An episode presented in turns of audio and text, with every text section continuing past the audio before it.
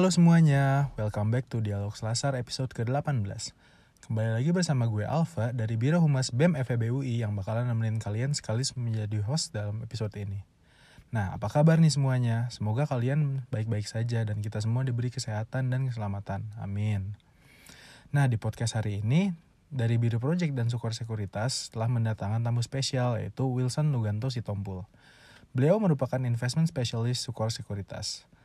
Nah, Gak usah pakai lama, pasti udah pada penasaran kan? Yuk langsung aja kita simak. Hai guys, welcome back to Dialog Selasar episode ke-17 Kembali lagi bersama gue Tasha dari Biro Humas BEM FEB UI yang bakalan nemenin kalian sekaligus menjadi host episode ini Nah, untuk mengawali episode ke-17 ini, gue mau nanya dulu nih, apa kabar semuanya? Semoga kalian semua baik-baik saja dan kita semua diberi kesehatan dan keselamatan. Amin. Di podcast kita episode ini, Jihad dari Departemen Kastrat telah mendatangkan tamu spesial yaitu Mas Dito Aryo Tejo.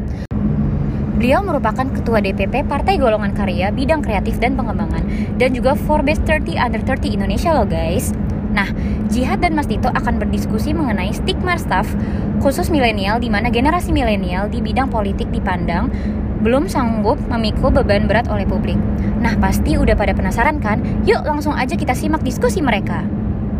Selamat datang di podcast Dialog Selasa kembali bertemu lagi dengan Departemen Kajian dan Aksi Strategis. Kali ini uh, kita bakal ngebahas satu topik yang sangat hangat diperbincangkan di awal November ini uh, berhubung juga ada momen pemilihan presiden Amerika Serikat. Jadi orang-orang pada ngomongin politik di media sosial mereka masing-masing. Nah, kita kedatangan tamu narasumber yang memang sudah berkecimpung di dunia politik. Uh, dia juga alumni dari FHUI tahun 2008 uh, dan banyak sekali prestasi yang sudah dicapai oleh beliau, mulai dari uh, sebagai ketua uh, AMPI saat ini menjabat, terus uh, pernah uh, dan yang paling baru di bulan Maret lalu uh, beliau dinobatkan sebagai Forbes 30 Under 30 uh, Forbes Indonesia. Mas Dito Aryo Tejo, apa kabar halo, Mas Dito? Halo, halo, suara saya jelas kan? Jelas, jelas Mas. Mas saya mau nanya dulu Mas, itu rasanya dapat Forbes 30 Under 30 gimana tuh Mas?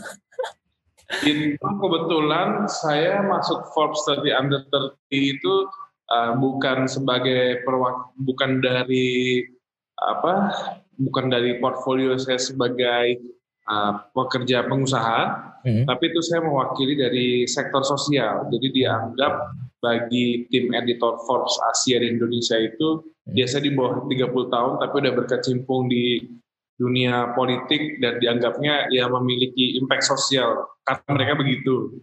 Eh, sekarang posisi uh, sekarang Mas Dito sebagai uh, kemarin ya, oh, di, apa sampai sekarang masih jadi ketua DPP Partai Golkar? Oh, har, uh, sampai hari ini masih sebagai ketua DPP Golkar untuk pengembangan kreativitas dan inovasi. Nah, ketua DPP Partai Golkar umur uh, 28 tahun sekarang, Mas. 20 pas terpilih itu di usia pertama kali jadi ketua DPP itu umur 27 tahun. Sekarang udah 30 tahun saya. Iya, oke. Okay. Berarti wah uh, dan yang saya dapat informasinya uh, Mas ini juga mencetak sejarah ya sebagai salah satu yang termuda uh, sebagai yang termuda ya Mas dan terpilih terpilih sebagai ketua DPP Partai Golkar. Iya, betul, termuda. Oke. Okay. Nah, saya uh, sering sih uh, break record termuda. Hmm. Pertama kali saya break record termuda itu di 2015 menjadi ketua umum cabur sepeda hmm. DKI itu termuda juga. Terus jadi ketua umum AMPI pemudanya Golkar juga termuda. Jadi ketua DPP juga alhamdulillah termuda. Ya cuman intinya sih udah bukan kita cari rekor termudanya lagi, tapi lebih kepada manfaatnya ke depan lah.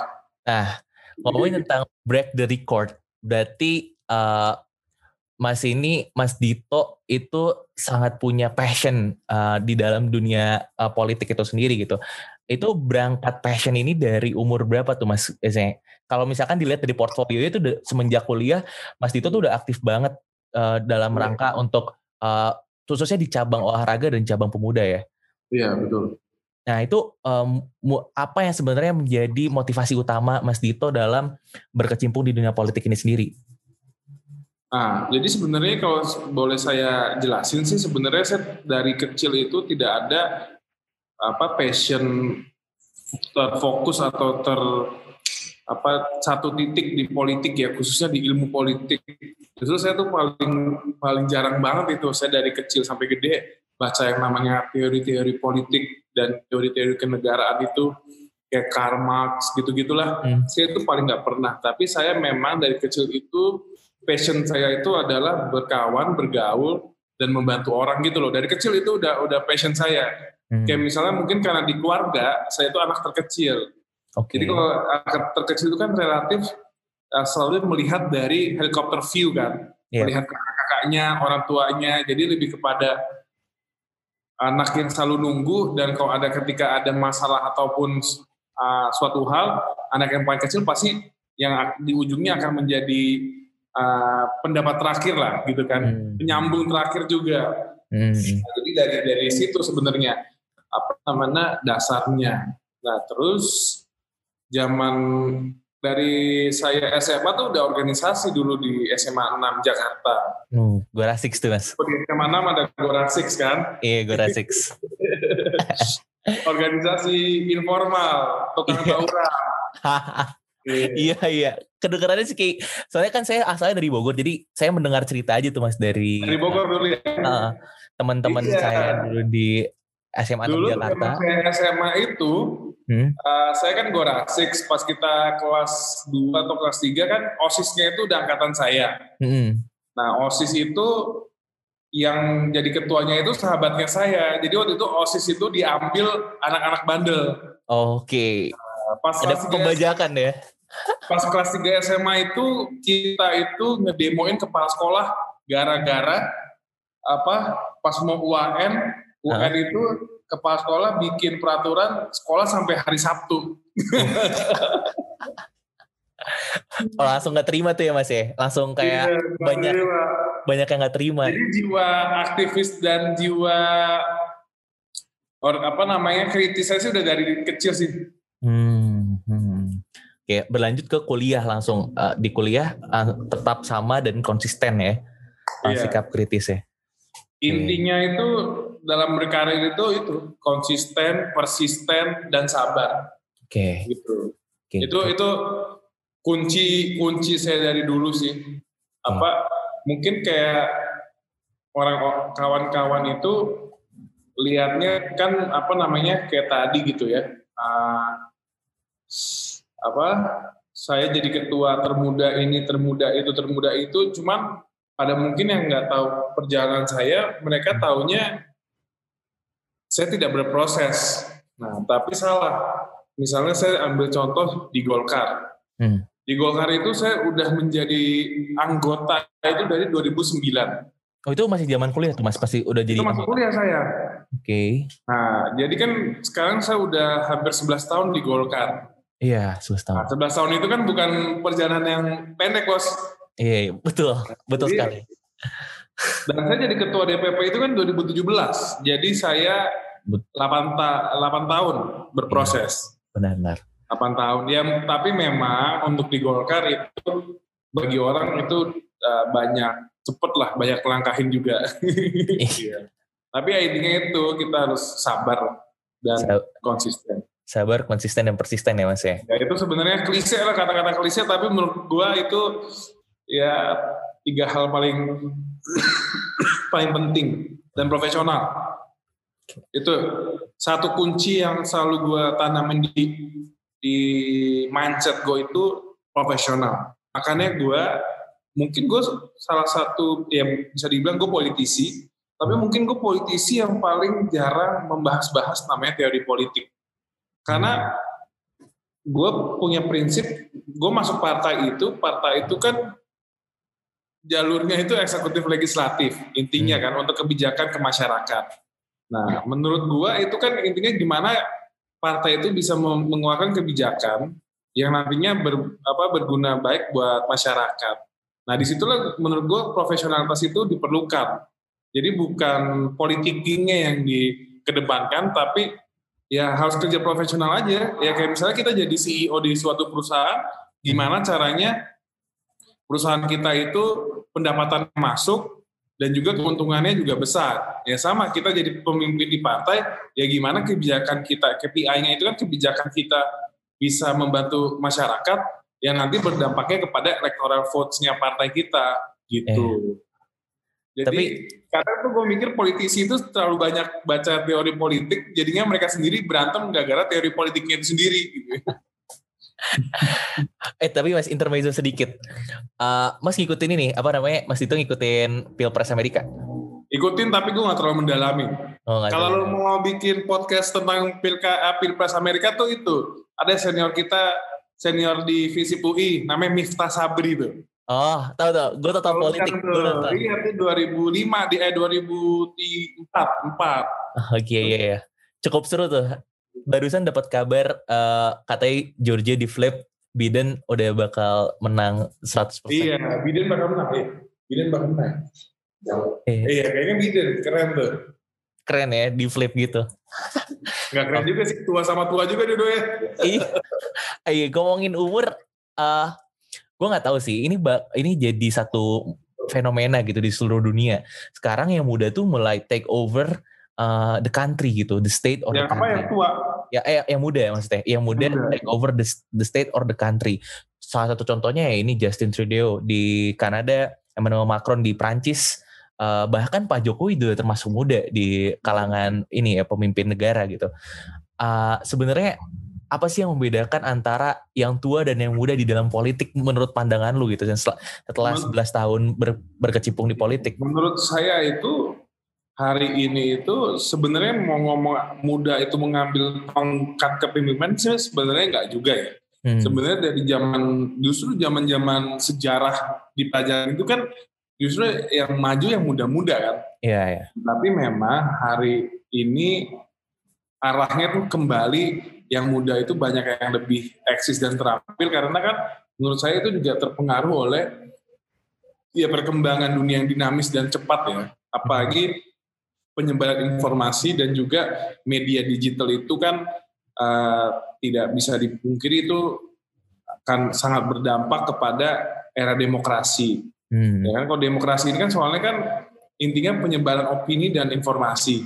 Nah yang muda-muda ini kan memiliki keuntungan yang lebih banyak dibanding yang tua karena lebih aware peka dan tahu uh, perkembangan dan topik-topik apa yang kena di masyarakat secara luas. Hmm. Nah, jadinya potensi yang muda ini memang agak sedikit lebih terbuka lagi untuk uh, hal di negara demokrasi yang jaringan digital dan apa namanya tingkat literasi digitalnya itu tinggi hmm. gitu. Tapi sih menurut saya ya saya sih sudah nggak kemakan lagi masalah tua muda ya. Karena mau ngomongin muda tapi kita belum siap juga apa apa dikata gitu. Yang namanya politik itu khususnya ya. Dan atau enggak politik atau menjadi pejabat publik lah ya saya hmm. bicaranya. Itu tidak sekedar kita harus uh, bisa berpikir kritis atau hanya berpikir teori, tapi banyak variabel yang harus kita penuhin kan dari segi jaringan, dari segi pengalaman dan juga gimana kita bisa menginfluence orang-orang di politik itu sendiri. Karena kan percuma kalau misalnya kita jadi ibaratnya jadi anggota DPR. Hmm. Jadi anggota DPR masih muda nih. Yeah. Ya, tapi kita muda sendiri nggak bisa mempengaruhi anggota DPR yang lain, ujung-ujungnya kita jadi makan kacang aja di di di di kantor DPR gitu loh. Gitu. Banyak tuh ya yang kayak gitu kayak Mas. Menurut saya banyak. Menurut banyak ya. Menurut saya banyak. Hmm. Terus uh, penasaran sih karena sebenarnya fenomena apa apa namanya yang muda itu uh, berkecimpung banyak di politik itu mungkin baru dapat exposure sekarang-sekarang semenjak yeah. ada Partai Solidaritas Indonesia PSI yang PSI. ya PSI cukup membuat momen di uh, pilpres tahun kemarin bahkan pemilu tahun kemarin. Uh, Menurut gua sih sekarang itu sebenarnya bukan bukan anak muda baru berpartai ya, tapi hmm. exposure tadi gue setuju sama lo. Hmm. Exposure-nya yang sekarang itu lebih besar, uh, lebih dijual karena kayak di Golkar gitu ya. Hmm? Di Golkar itu dari 2009 itu itu anak muda banyak banget. Anak muda banyak ya? Iya, anak muda banyak. Tapi yang baru kena exposure memang beberapa dan emang baru momen-momennya sekarang di ya, tahun 2019. Betul. Semenjak munculnya Rian Ernest, Valdo Maldini. Ya, memang kalau perlu gue akuin sih PSI itu banyak membantu banyak membantu apa tuh namanya hmm, uh, situasi anak muda di politik hari ini gue harus akuin PSI salah satu membantunya sih. Oke. Harus terima kasih juga kita sama kawan-kawan PSI sebenarnya. Iya. terima kasih. Iya betul. Uh, semenjak ada PSI jadinya uh, dikasih bobot lebih besar nih si pemuda-pemuda ini. Tapi sebenarnya uh, ada momen di mana uh, si apa namanya pemuda-pemuda ini dalam tanda kutip dinilai belum mampu untuk memikul beban besar di politik gitu. Nah, dan itu uh, pernyataan seperti itu, asumsi seperti itu datang ketika sewaktu kemarin uh, Mas Belva Devara itu dan staf ahli milenial lainnya dikritik oleh masyarakat gitu. Nah, menurut Mas Dito sendiri pandangannya seperti apa? Apakah emang benar pemuda-pemuda sekarang itu belum bisa memikul beban berat di politik gitu? Ya, kalau menurut saya begini, uh, tadi yang saya bilang dalam partai politik maupun pe, apa, pejabat publik itu itu yang tadi saya bilang tidak hanya itu variabel X-nya itu sangat banyak mas mm-hmm. dan menurut saya orang yang udah terbiasa menjadi CEO perusahaan besar pun ketika masuk politik itu belum tentu bisa langsung survive mm-hmm. ataupun sebaliknya jadi tuh ya penempaan penempaan dirinya itu harus kuat dulu. Dan di politik itu menurut saya ilmu menahan itu, menahan nafsu diri hmm. dan ilmu menahan uh, syahwat itu harus dilatih selalu gitu. Jadi Kunci. memang wah itu memang sebenarnya bukan politiknya ya. Karena kan menurut saya ya namanya uh, di pejabat publik atau pejabat negara itu bukan kasta namanya apa tirnya itu kan tir paling tinggi di atasnya pengusaha juga itu kan sebenarnya. Jadi ya hmm. makin tinggi kan makin banyak juga uh, anginnya gitu kan. Betul. Gitu apalagi kayak Mas Belva itu dia jadi staf khusus di istana. Berarti dia udah level politiknya bukan politik partai lagi bos. Politik istana itu. Politik istana. Udah Dan politik istana itu tuh politik tertinggi di politik di di mana pun ya lu bayangin aja susah lah itu. Bener juga sih. Iya bener Mas Belva tuh bener-bener dapat sekalinya dapat terpaan tuh emang kencang banget. Dan itu emang terasa sekali waktu kemarin kan. Waktu zaman-zaman emang staff ahli milenial benar-benar dikritik itu terpaannya kuat banget. Dan yeah, akhirnya yeah. Uh, masyarakat pada mempertanyakan kembali nih staff ahli milenial. Terus uh, akhirnya menjurus ke Mas Bel sama kan mirip ya apa hmm, betul. mereka punya niat mereka nggak ada ya mungkin mereka nggak ada niat secara langsung untuk keuntungan perusahaan mereka. Niat mereka karena perusahaan mereka bergerak di hal yang pemerintah butuhkan dan emang perusahaan mereka salah satu one of the best untuk hal tersebut ya mereka mungkin kan profesional aja. Betul. Gue bisa dan udahlah lebih cepat karena ini dibutuhkan cepat ya go ahead. Tapi hmm. karena mungkin belum terbiasa itu yang saya bilang di dunia politik jadinya ya di aspek politisnya itu mereka dihajar gitu. Benar-benar. Tuh, tapi uh, sebenarnya tentang bagaimana seorang millennials itu mendapatkan peran di politik itu berbanding terbalik dengan apa yang terjadi di masyarakat gitu. Karena kemarin kan di 2019 itu banyak sekali pemilih pemula ya.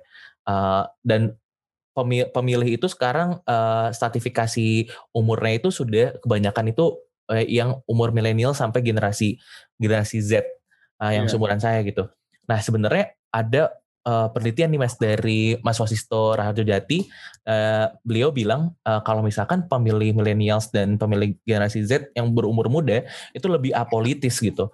Uh, menurut lo apa? Menurut Mas Dito nih, apakah sebenarnya uh, millennials itu memang sebenarnya apolitis gitu karena kan lo juga pasti ngeliat teman-teman lo nih mas yang ada di sekitaran lo apakah mereka emang nggak peduli sama politik uh, atau seperti apa yang terjadi di lapangan gitu kalau menurut gue anak muda itu sebenarnya ini isunya nggak baru-baru sih dari lama bukan bukan apolitis kalau menurut gue. Anak muda itu kalau yang namanya politik mereka aware dan mereka peduli. Kayak hmm. misalnya pemilihan kepala daerah, hmm, pilpres. Tapi yang mereka mereka apolitis itu kepada partai. Alergi ini sebenarnya pada partai mereka itu, hmm. bukan kepada bukan kepada presiden atau kepala daerah. Hmm. Ya, tapi kan memang juga ya ayam dan telur ya. Kenapa mereka alergi sama partai? Mungkin setiap kali pemberitaan itu ketika terjadinya adanya korupsi, adanya tindakan yang kurang bisa dicontoh itu pasti yang dimunculin kan dari oknum-oknum partai. Jadi itu yang membuat anak muda ah nggak keren deh berpartai isinya begini-begini ya begitulah paham toh? Paham, paham mas paham. Iya. Berarti tapi ketika ngomongin kepala daerah, hmm. ngomongin presiden, mereka anak muda itu ya peduli banget, peduli banget menurut gua. Hmm, benar-benar benar. Apalagi uh, yang ini ya mas, apa namanya mahasiswa gitu, mahasiswa juga sering yeah, banget tuh ngomongin tentang politik. Ya, ya, ya. Berarti uh, semisal ini sebenarnya pena, rasa penasaran saya juga sih. Politik tuh sebenarnya kotor gak sih mas? Menurut saya politik ya kotor, tapi menurut saya hidup itu kotor. Menurut saya ya, Hmm. Kalau lu mau ngambil sudut kotornya, semuanya ada sudut, sudut kotornya. Betul. Ya lu mau di bisnis pun, bisnis dibilang kotor, duduk kotor juga di bisnis. Lu hmm. mau jadi pro, karir profesional, ada juga kotornya. Apa hmm. uh, trik-trik ataupun dinamika-dinamika di internal perusahaan yang gede gitu kan kalau udah karyawannya yang ribuan kan ada aja intriknya. Iya pasti ada, Betul. pasti ada. Benar-benar. Setuju Jadi sih. Di mana pun sama. Makanya gue bilang ke lo tadi, intinya profesionalitas bos di mana pun lo harus profesionalitas dan lo harus punya KPI dan target yang lo terukur jadi lo harus ada KPI KPI-nya intinya profesionalitas ini kan F, FEB kan yeah. Diajarin. Nah itu harus diaplikasikan. Iya iya iya betul. Kalau misalnya di politik nggak bisa pakai ilmu akuntansi. Hitung-hitungannya nggak pasti soalnya. Iya. Nah, iya, gue setuju banget gitu sama lu mas. Karena sebenarnya uh, ada juga kan yang bilang, uh, gue ngutip salah satu komedian terkenal Panji Pragiwaksono, dia bilang kalau misalkan nyemplung ke politik tuh kayak nyemplung ke kolam yang penuh dengan kotoran gitu, ya kotor gitu. Dan emang bener, memang setiap setiap uh, hal di dunia ini gak ada yang pure bersih gitu loh, kecuali memang uh, gue nggak tahu sih apa hal yang paling bersih. Tapi sebenarnya menurut gue semua tuh ada ada hal yang kotor ya ada sisi kotor ya dan menurut gue politik itu ah. ada di setiap sendi kehidupan. Menurut gue iya betul karena politik tuh kalau misalkan di bedah ya uh, eh, gue waktu itu ngutip uh, gue gue dapat informasi dari Mas Effendi uh, dari Pak Effendi Gozali uh, dosen FISIP tuh dosen ilmu politik FISIP dia bilang kalau misalkan politik tuh sebenarnya ada definisinya tuh cara lo cara cara lo untuk dapetin sesuatu itu juga termasuk dalam politik gitu. Politik betul. Jadi uh, gue rasa kalau misalkan orang-orang di luar sana yang masih millennials, kalau lo berpikiran eh, nggak uh, mau masuk politik karena politik kotor, menurut gue itu satu pernyataan yang Dan itu clear. menurut gue itu suatu apa ya, suatu bukan mindset ya, itu suatu teori. Mm -hmm. Teori yang udah turun menurun, agar ya mungkin agar orang-orang profesional orang baik nggak masuk di partai atau di politik gitu ya? Iya iya iya. Karena lu mau ngomongin politik kotor lah. Hidup lu hari ini diatur di politik kok, terus lu ngatain politik kotor? Iya iya, betul. Kotor dong, nggak bisa lu harus iya, harus bener. ini kan gitu bro. Iya, terkadang tuh banyak orang yang bilang uh, uh, mereka mereka tuh selalu nyerah duluan gitu mas. Gue yang gue bingungnya adalah ketika ada obrolan, oh gue nggak uh, ngapain sih lo nggak kritik pemerintah gitu. Um, para milenials nih, pada ngapain sih kritik pemerintah gitu. Uh, kerjanya tuh mereka kritik, kritik, kritik, kritik. Tapi yang sebenarnya nggak mereka sadari adalah ketika lo pengen ngerubah suatu sistem, seharusnya tuh lo masuk dalam sistem gitu. Nah, lo setuju nggak dengan statement itu mas? Iya, gue setuju banget. Oke, okay. gue setuju banget, tapi emang emang emang bagaimanapun udah ada porsinya juga yang di luar sistem ya. Jadi untuk balancing juga. Betul. Yeah. Eh sama uh, satu pertanyaan uh, ada pertanyaan lagi nih Mas. Uh, menurut apakah masuk politik tuh uh, pricey gak sih Mas? Mahal. Dalam tanda kutip mengeluarkan banyak uang. Iya, politik tuh mahal gak sih? Bak bikin bakso itu ngeluarin duit gak? Bikin apa Mas? Bikin bakti sosial ngeluarin duit gak? Ngeluarin. Ngeluarin. Bikin acara Jazz FEUI apa namanya itu? Uh, uh, Jazz Goes to Campus JGTC. Apa? JGTC, JGTC. Jazz Goes to Campus. JGTC duit gak? Ngeluarin. ya udah. Semuanya duit bos. iya, iya bener. Politik mahal. Kita mau bikin biar menarik biar menarik masa atau menarik anak muda kan harus bikin JGTC juga kan? Iya, benar benar. Sebenarnya ya gimana kita kita kan mahal itu karena kan kita harus win the heart, hmm. uh, raih dukungan, raih hati. Hmm. Ya kita mau nggak mau kan harus bikin suatu event yang yang emang kena ke masyarakat dan juga bermanfaat hmm. dengan dan bikin suatu kegiatan itu kan juga memiliki uh, dampak kos juga kan. Hmm. Nah mahalnya di situ sebenarnya. Oke. Okay. Tapi kalau udah duduk sebagai pejabat kan lebih enak. Dia bisa berkampanyenya itu dengan cara ya track record dia selama dia menjabat dan kebijakan-kebijakan yang dia perjuangkan gitu. Berarti mahalnya lebih kepada lo ngumpulin suara lo dulu, baru yeah. lebih lebih kepada itu ya caranya ya. Duit di dalam politik itu tidak akan berubah sampai kapan pun. Hmm. Nah, tapi yang akan berubah itu tren mungkin 10 tahun ke belakang trennya itu money politik, rakyat dibeli suara. Hmm. Apa rakyat kita harus kasih amplop baru mereka mau milih datang. Nah, tapi mungkin makin ke depan ini rakyat makin pinter, budget itu tidak akan hilang, tapi pendistribusian logistiknya itu yang berbeda. Mungkin rakyat udah nggak perlu amplop, tapi acaranya harus lebih banyak.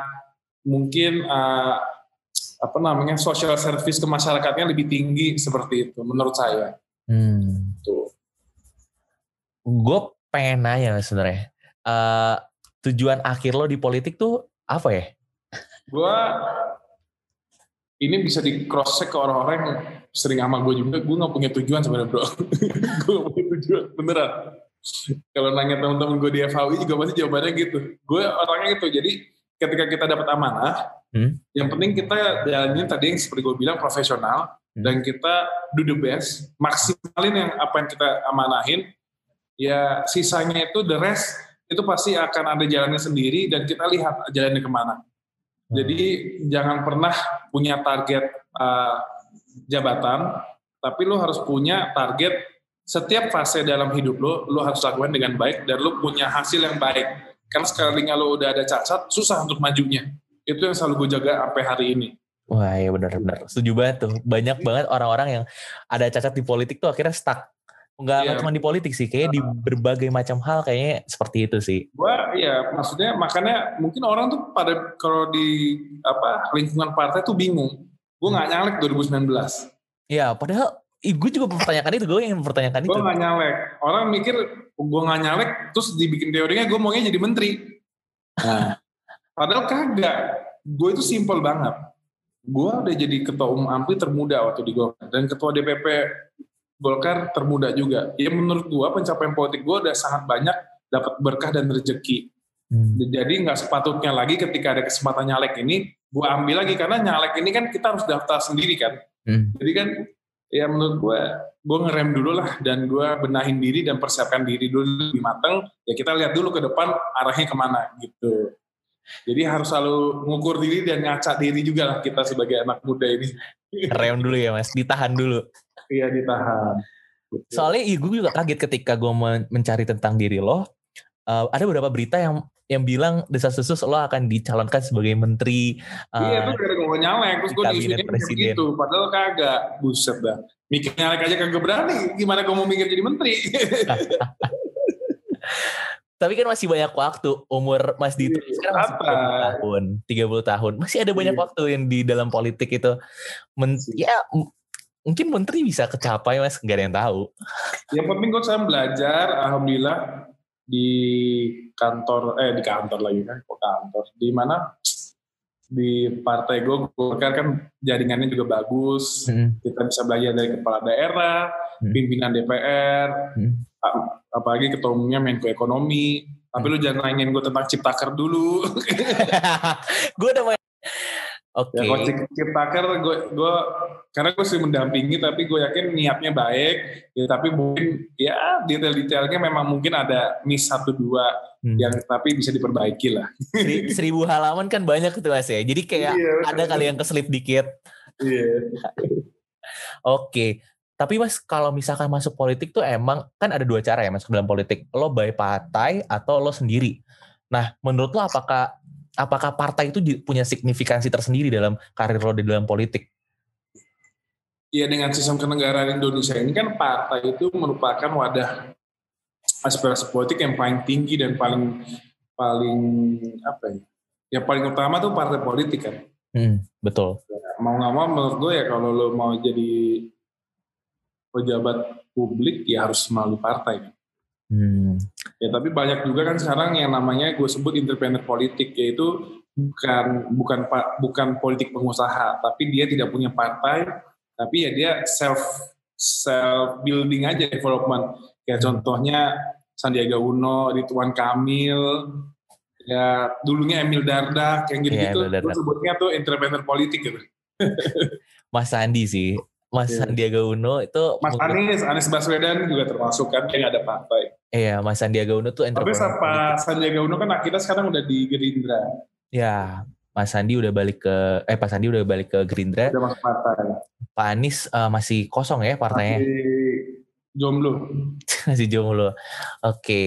Nah, sebenarnya gue penasaran. Partai Golkar tuh bener-bener isinya tuh udah udah lama lah partai yang sudah lama berkecimpung, sudah besar namanya di Indonesia. Siapa sih yang nggak tahu tentang Partai Golkar gitu? Kalau lo tanya pasti tahu gitu tentang Partai Golkar. Nah yang gue tanya adalah gimana cara lo sebagai seorang uh, Dito Aryo Tejo yang berumur 27 tahun meyakinkan para para tetua-tetua ini, para dewa-dewa ini yang memimpin partai untuk bisa memimpin uh, eh, DPP Partai Golkar gitu.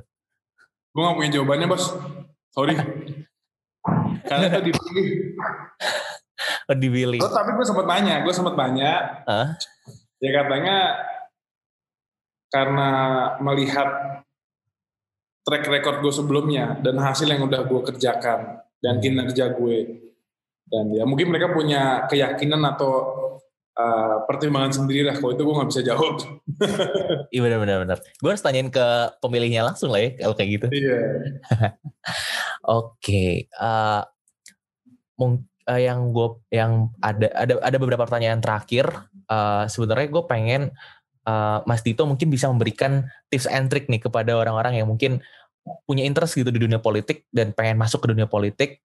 Uh, itu uh, lewat jalur apa dan harus seperti apa gitu harus menjadi seperti apa untuk masuk ke dalam jalur politik dan kalau masuk politik jalurnya itu sebelum masuk partai politik itu menurut gue kalau kalian masih tahap fase mahasiswa mm-hmm.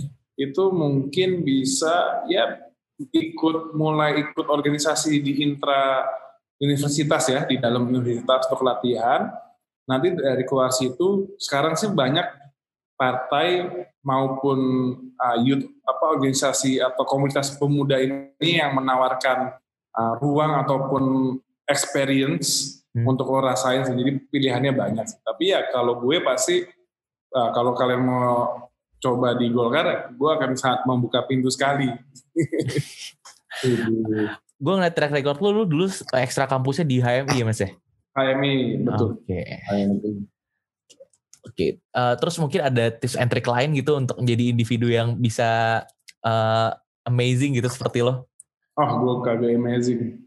gue justru tuh kurang suka berbagi cerita ya. Oh, okay. aja. Karena menurut gue hidup gue itu nggak bisa dijadikan inspirasi karena terlalu banyak gamblingnya dan kebanyakan hokinya gitu loh. Jadi kalau diceritain ke orang tuh menurut gue sisi yang untuk diikutinya menurut gue jangan ada yang diikutin. Karena gue nggak mau orang kayak gue soalnya kan?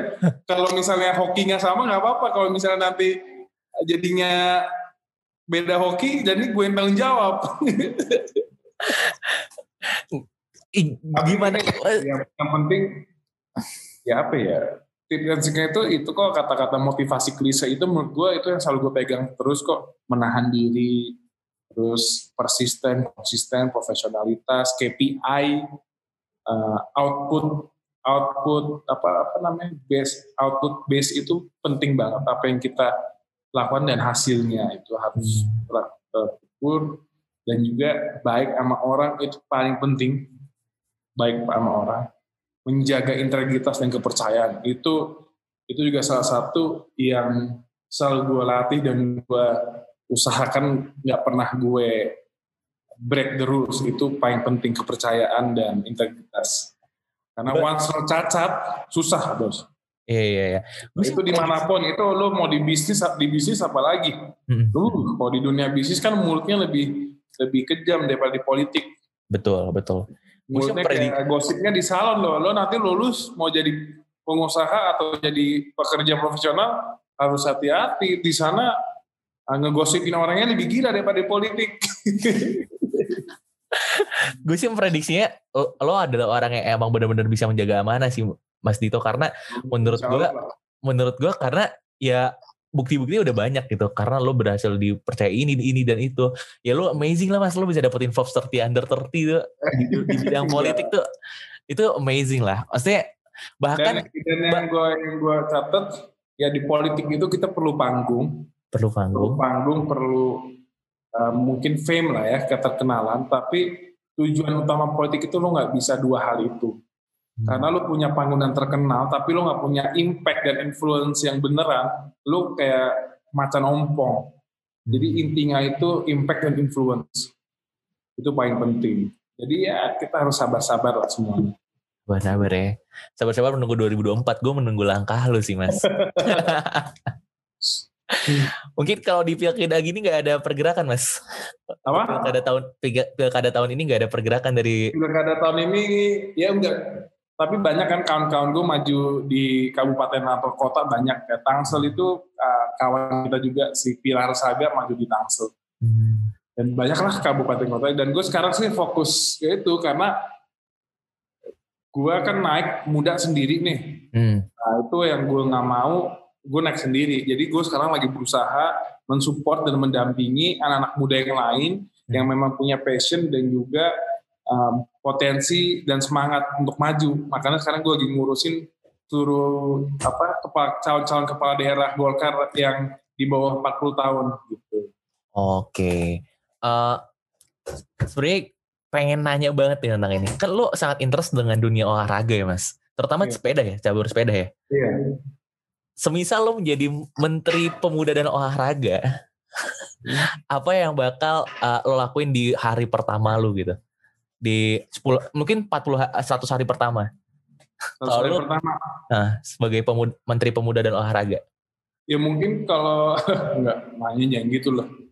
Ya, menurut gue sih kalau gue jadi kayak gitu ya mungkin pertama kali gue lakukan itu uh, sebelum gue ke eksternal, mm-hmm. ya gue akan bikin mapping dan juga ibaratnya apa ya medical check up dari kementerian itu sendiri ya, mm. dari sisi SDM, birokrasinya dan lain-lainnya. Dari situ baru kita gue bikin inilah program-program untuk pencapaian-pencapaian olahraga dan anak muda ya, begitulah. Okay. Gak perlu dibahas juga kalau itu mah bos. iya, gak usah dibahas dulu itu. Mungkin nanti tinggal tinggal masyarakat atau orang-orang yang dengerin nanti tinggal melihat saja karir dari Mas Dito sendiri bakal seperti apa gitu. Dan uh, yang bisa gue ambil intisari dari pembicaraan hari ini adalah yang pertama konsisten, persisten, profesional, integritas, menjaga kepercayaan itu adalah yang hal yang utama gitu. Kalau misalkan lo mau masuk politik gitu. Uh, dan uh, jangan takut untuk masuk politik karena sejujurnya pernyataan politik itu kotor uh, sebuah pernyataan yang salah gitu bukan uh, setiap sendi kehidupan pasti ada sisi kotornya jadi uh, pilihan lo sendiri untuk uh, masuk ke politik atau enggak gitu. Terima kasih Mas Tito udah mau bersedia ngobrol ya. di sore hari ini. Uh, untuk podcast kali ini Kastrat uh, pamit undur diri. Sampai berjumpa di podcast selanjutnya. See you. Widih keren banget, terima kasih ya buat Jihad dan tentunya Mas Dito atas diskusinya yang sangat insightful. Dengan podcast ini kita bisa lebih tahu bagaimana kondisi generasi milenial di bidang politik. Semoga diskusi tadi bisa bermanfaat ya untuk teman-teman semua yang udah dengerin. Dan sekali lagi terima kasih untuk Kak Tovan dari Sukor Asset Management dan Biro Project. Sebelumnya gue emang ngasih tahu nih kalau minggu depan akan ada BEM FEBUI di 9 November. Nah, buat kalian yang ingin tahu lebih lanjut mengenai BEM FEBUI, langsung aja cek sosial media kita di Instagram kita @bemfebui atau chat kita langsung melalui OA line @bemfebui. Dan juga bisa banget nih kunjungin website kami di bemfebui.com. Dan gue mau ngingetin juga untuk teman-teman yang pengen ngajak kolaborasi, bikin project bareng, studi banding, atau ngasih kritik dan saran, bisa banget loh langsung hubungi sosial media kita yang, yang tadi udah disebutin. Teman-teman jangan lupa juga ya untuk stay tune di podcast kita karena bakal banyak banget bahasan-bahasan menarik yang kita akan post di episode-episode berikutnya. Tidak lupa kami beritahu bahwa BEM FEBUI dengan bangga mengumumkan bahwa kegiatan kami didukung oleh Sukor Asset Management. Buat kalian yang pengen tahu lebih lanjut tentang Sukor Asset Management, bisa banget langsung cek sosial medianya di Instagram @sukorassetmanagement dan website sukorinvestam.com. Oke deh kalau gitu, gue Tasya pamit undur diri. See you next time at our next episode. Wah, Makasih banget ya Birpro dan tentunya Kak Wilson atas sharing session mengenai pengalaman selama berada dalam dunia investasi dan pasar modal.